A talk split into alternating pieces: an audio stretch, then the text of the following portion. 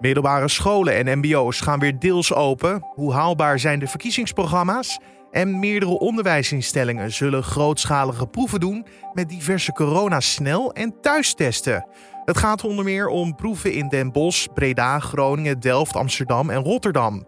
Voor die laatste locatie zijn de voorbereidingen momenteel in volle gang. Maar wat willen de instellingen met deze test onderzoeken? Met deze testen hopen we in ieder geval een, een bijdrage te leveren aan in welke manier um, snel en thuistesten uh, zouden kunnen bijdragen om meer ruimte in het onderwijs te creëren. Je kan je voorstellen dat dat misschien op termijn wat, wat grootschaliger zou worden toegepast. Paul Goosens hoorde je daar, projectleider van de pilot sneltesten in Rotterdam. Straks meer erover.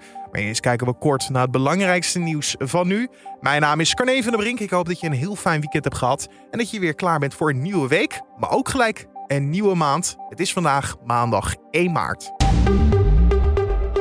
Gisteravond presenteerde RTL het eerste televisiedebat. D66-leider Sigrid Kaag botste gelijk hard met PVV-leider Geert Wilders over diversiteit en die van het volgende kabinet.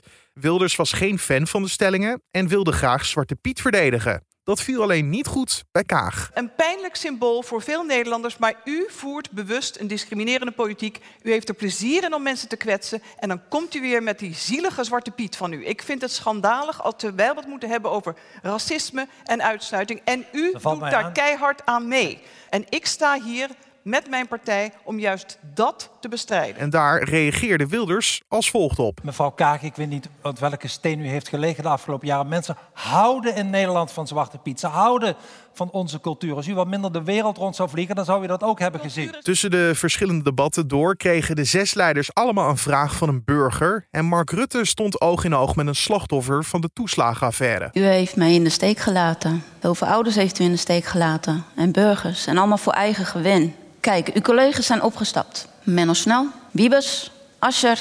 En waarom denkt u dat u wel kan blijven zitten als eindverantwoordelijk in de toeslagenaffaire? Nogal een grote vraag, maar hoe reageerde Rutte daarop? En het laatste wat ik hier vanavond zal doen, is aan u vragen om de politiek of mij als eindbaas van die politiek weer uh, te vertrouwen. Ik heb mij die vraag natuurlijk ook gesteld. Kan ik doorgaan? Uh, dit is zo'n schandvlek. Het is uh, zo'n debakel. maar ik heb afgewogen dat er ook heel veel dingen wel goed zijn gegaan in de afgelopen tien jaar, waar ik trots op ben. En ik heb er zelden besloten om door te gaan. Dat is mijn eerlijke antwoord op je vraag. Een uitgebreide analyse van het eerste televisiedebat lees je op nu.nl.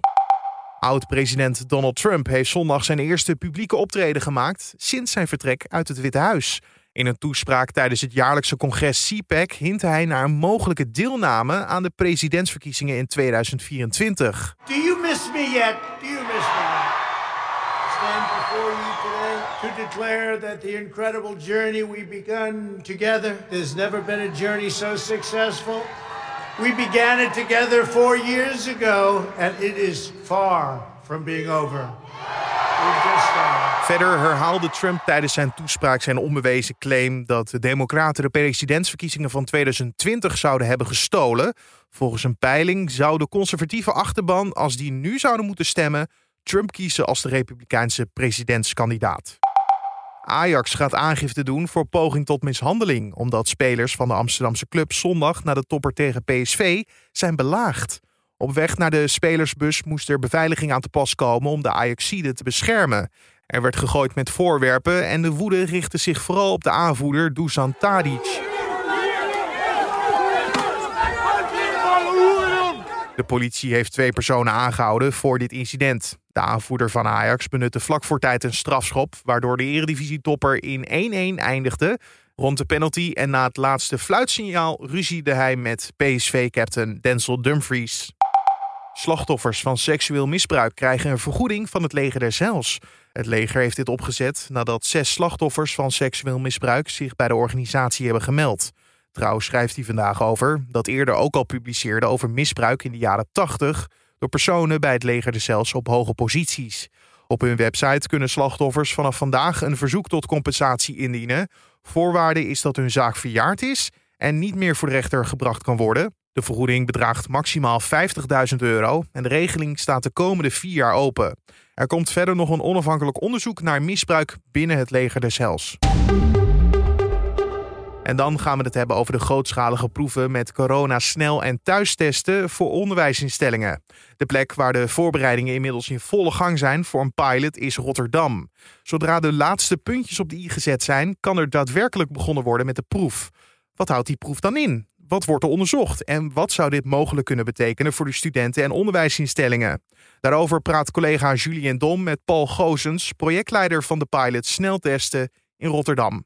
Paul Gozens, projectleider van de pilot sneltesten in Rotterdam, hoorde je daar in gesprek met mijn collega Julien Dom. Ja, kijk, ehm, wat we hopen te bereiken is uiteindelijk het, het creëren van meer ruimte in, uh, in het middelbaar en het hoger onderwijs. Uh, middelbaar als in MBO, hè, in dit geval. Want, um, en, en, meer ruimte bedoel ik vooral meer ruimte voor fysiek onderwijs. we zijn natuurlijk daar nu erg beperkt in. We mogen nu als, als hoger onderwijs, het MBO krijgt de komende week inderdaad een beetje ruimte. Maar als hoger onderwijs zitten we nu aan praktijklessen, examens, tentamens en, en kwetsbare studenten kunnen op op, op de instellingen terecht. Nou, met deze testen hopen we in ieder geval een, een bijdrage te leveren aan in welke manier um, snel en thuistesten uh, zouden kunnen bijdragen om meer ruimte in het onderwijs te creëren. Je kan je voorstellen dat dat misschien op termijn wat, wat grootschaliger zou worden toegepast. En ruimte, dan eh, gaat dat dan specifiek om ook daadwerkelijk lessen op locatie of meer dan dat? Uh, hoe meer, hoe beter zou ik zeggen. Uh, maar dat zal voor een deel ook moeten blijken uit de pilot, denk ik. Ja, welke organisaties doen er eigenlijk aan mee in Rotterdam? Ja, het is um, Ehm, het Albeda, ehm, dus dat is een MBO-school. Ehm, de Hogeschool Rotterdam, eh, de Erasmus Universiteit. En, en die is als laatste ook gewoon penvoerder in het, in het verhaal. Hè. Dus, en daarnaast nog het EMC, dus het Erasmus Medisch Centrum. Omdat natuurlijk uit, uiteraard de nodige medische wetenschappers hier aan verbonden zijn. En in samenwerking met het ministerie van Volksgezondheid, Welzijn en Sport, als ik het goed heb, hè? En OCW. En OCW ook nog eens. ja. Hoeveel studenten doen er aan mee aan deze pilot? Ja, wij voorzien in de, in de onderzoekslijn uh, rond het testen uh, per instelling 500 studenten te vragen om te participeren. En is, zit alles ook al meteen vol? Ja, was de animo een beetje voldoende? nou, dat is nog een beetje te vroeg om dat te zeggen. Ehm, we zitten nu in de ontwikkelfase, zeg maar in het, in het onderzoeksontwerp. En dat, langs, dat is langs twee lijnen. lijn 1 is dus het, testen. en de bedoeling is dat we um, studenten die participeren gaan vragen om twee keer in de week de, de thuistest zelf te doen. Uh, maar ook de bereidheid te hebben om, uh, als wij daarom vragen, om een PCR-test. Dus de bekende coronatest die nu iedereen al, uh, al kent natuurlijk inmiddels. Bovenop die twee keer die thuistest? ja, dat is vooral om te kijken, kijk, wat je natuurlijk wil onderzoeken in dit, in dit verhaal, is of dat die thuistesten straks ook geschikt zijn. Dus we willen ook een stukje kijken van, goh, hoe toepasbaar zijn ze strakjes op grotere schaal. Nou, dat betekent dat je daar natuurlijk een controlegroep met PCR-testen op zult moeten zetten. Ja, precies. Om te kijken van, is die fout marge er is, zijn beide testen precies hetzelfde qua uitslag. Exact. Overigens, hoe meer je test, hè, dat, heeft, eh, dat wordt inmiddels ook al aangegeven, uh, hoe betrouwbaarder het wordt. Hè. Dus vandaar dat wij proberen in te zetten in het onderzoeksontwerp op die twee keer per week. En daarnaast hebben we nog een tweede onderzoekslijn. Uh, wat we heel graag willen doen, is kijken um, wat, uh, als een student eenmaal zo'n test heeft gedaan, um, wat dan dat op zijn of haar gedrag doet, zeg maar. Hè. Je, kan, je, je, kan je dan redelijk veilig voelen om het, bijvoorbeeld het openbaar vervoer in te gaan. Je kan wat veiliger op de campus bewegen, maar we willen dat gedrag wel meten, zeg maar. Maar hoe, dus hoe meet je dat gedrag? Want ja, iemand in zijn vrije tijd die gewoon lekker, uh, lekker losgaat, bij wijze van spreken. Hoe controleer je dat? Uh, dat niet, uh, maar we gaan wel vragen om studenten mee te werken aan het onderzoek. Uh, en dus zullen daar bijvoorbeeld questionnaires over krijgen of bevraagd worden daarop. Ehm, hoe we dat precies gaan doen, dat, we, we zitten nog in een prille fase van het onderzoeksontwerp, zou je kunnen zeggen. Dat weten we nog niet exact. Ja, het is een work in progress als het ware. Want hoe lang duurt deze pilot dan? Nou, de pilot is in principe voorzien ehm, ehm, voor, voor gedurende zes weken. Wij hopen te starten ergens in april. Dus de komende maand hebben we zeker nog nodig voor het ontwerp en ook voor de nodige, nodige ethische toetsing uiteraard. Um, en dan zal de doorlooptijd ergens tot in mei zijn. En dan voorzien wij om eind juni uh, daar de nodige rapportages over op te leveren. En dat is nog best een flinke tijd weg. Um, dat klopt. Uh, je moet je ook voorstellen dat, want er zijn acht pilots in het land overigens. Dat, ehm, dat we eigenlijk willen kijken naar 1 september om te kijken hoe, wat, wat de onderzoeken, hè, want dat zijn het uiteindelijk toch wel, opleveren om vanaf 1 september um, um, daar uh, nou ja, hopelijk resultaten en dus uh, wat meer ruimte aan te kunnen koppelen. Ik zeg nadrukkelijk hopelijk, want het is onderzoek hè? Ja, precies. Uh, daar zit ik ook een beetje te denken. 1 september, ja, als we de beloftes van de minister mogen geloven van Volksgezondheid, ja, de vaccinatiesnelheid die gaat steeds omhoog. In het tweede kwartaal moet er al heel veel gebeuren. Ja, 1 september is er dan niet misschien al kans dat er al zoveel vrijheid is dat zo'n ja, resultaat van deze pilot eigenlijk gewoon de vuilnisbak in kunnen? Uh, nee, ik ben daarvan overtuigd van niet. Want uh, die resultaten, het is uiteindelijk wetenschappelijk onderzoek en die resultaten zijn altijd nuttig. Is het niet voor nu, dan is het misschien voor in de toekomst. Laten we hopen dat we niet ooit nog eens een keer zo'n uh, pandemie mee moeten maken met z'n allen. Dus alleen al daarom is, het, is en blijft het nuttig, denk ik. En tegelijkertijd, uh, ja, kijk, de combinatie van vaccinatiegraad en, en thuistesten, of sneltesten, of hoe je het ook noemen wil, um, die, eh, daarvan hoopt men natuurlijk dat die meer ruimte gaat creëren. Um, ja, we gaan even af moeten wachten hoe snel dat allemaal gaat gaan. Ja, zouden we dit dan zo kunnen zien als het ware, deze pilot moet een beetje de weg vrijmaken voor testbewijzen door heel Nederland heen? Wordt er op zo'n manier naar gekeken ook? Ook hier geldt eigenlijk wel weer voor, het is, uh, het is onderzoek. En een van de vragen die in al die pilots heel nadrukkelijk gesteld gaat worden, is hoe verhoudt zich dit nou tot, tot um, de vragen rond privacy uiteraard.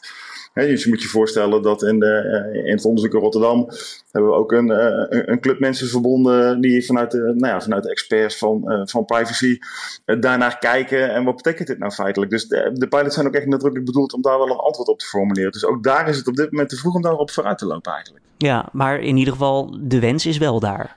Uh, dat zou een, uh, de wens is om in het onderzoek antwoord te geven op de vraag.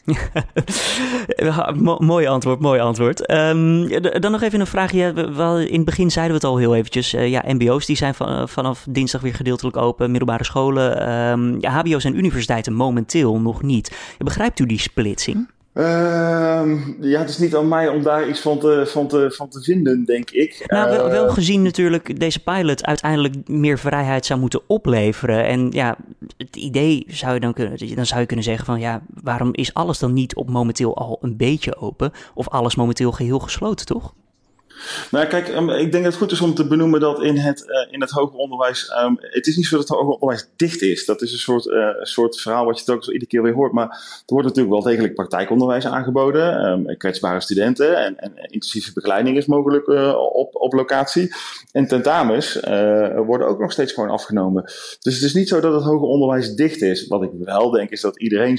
Ja, smacht natuurlijk naar meer ruimte voor fysiek onderwijs. En dat is voor het hoger onderwijs natuurlijk niet anders. Dat geldt voor, voor studenten en dat geldt voor medewerkers. Um, en, dus ja, dit zou een extra zetje in de rug kunnen geven, toch? Om misschien nog net eventjes wat eerder voordat die resultaten naar buiten komen te zeggen van... nou, weet je, voorzichtig kunnen we misschien, nu we deze test doen, iets meer tentamens, ik noem maar wat. Um, nou kijk, als dat een resultante van het onderzoek is als we straks klaar zijn, lijkt me dat fantastisch inderdaad. Ja. Maar het is daar nu echt wel op te vroeg om daarop vooruit te lopen. Ja, um, ja concluderend, uh, ja, welke lessen hopen jullie dus uiteindelijk uh, kort en bondig nou te leren? En uh, ja, wat, wat heeft de rest van Nederland daar ook nog eventjes aan, als we het nog even samenvatten?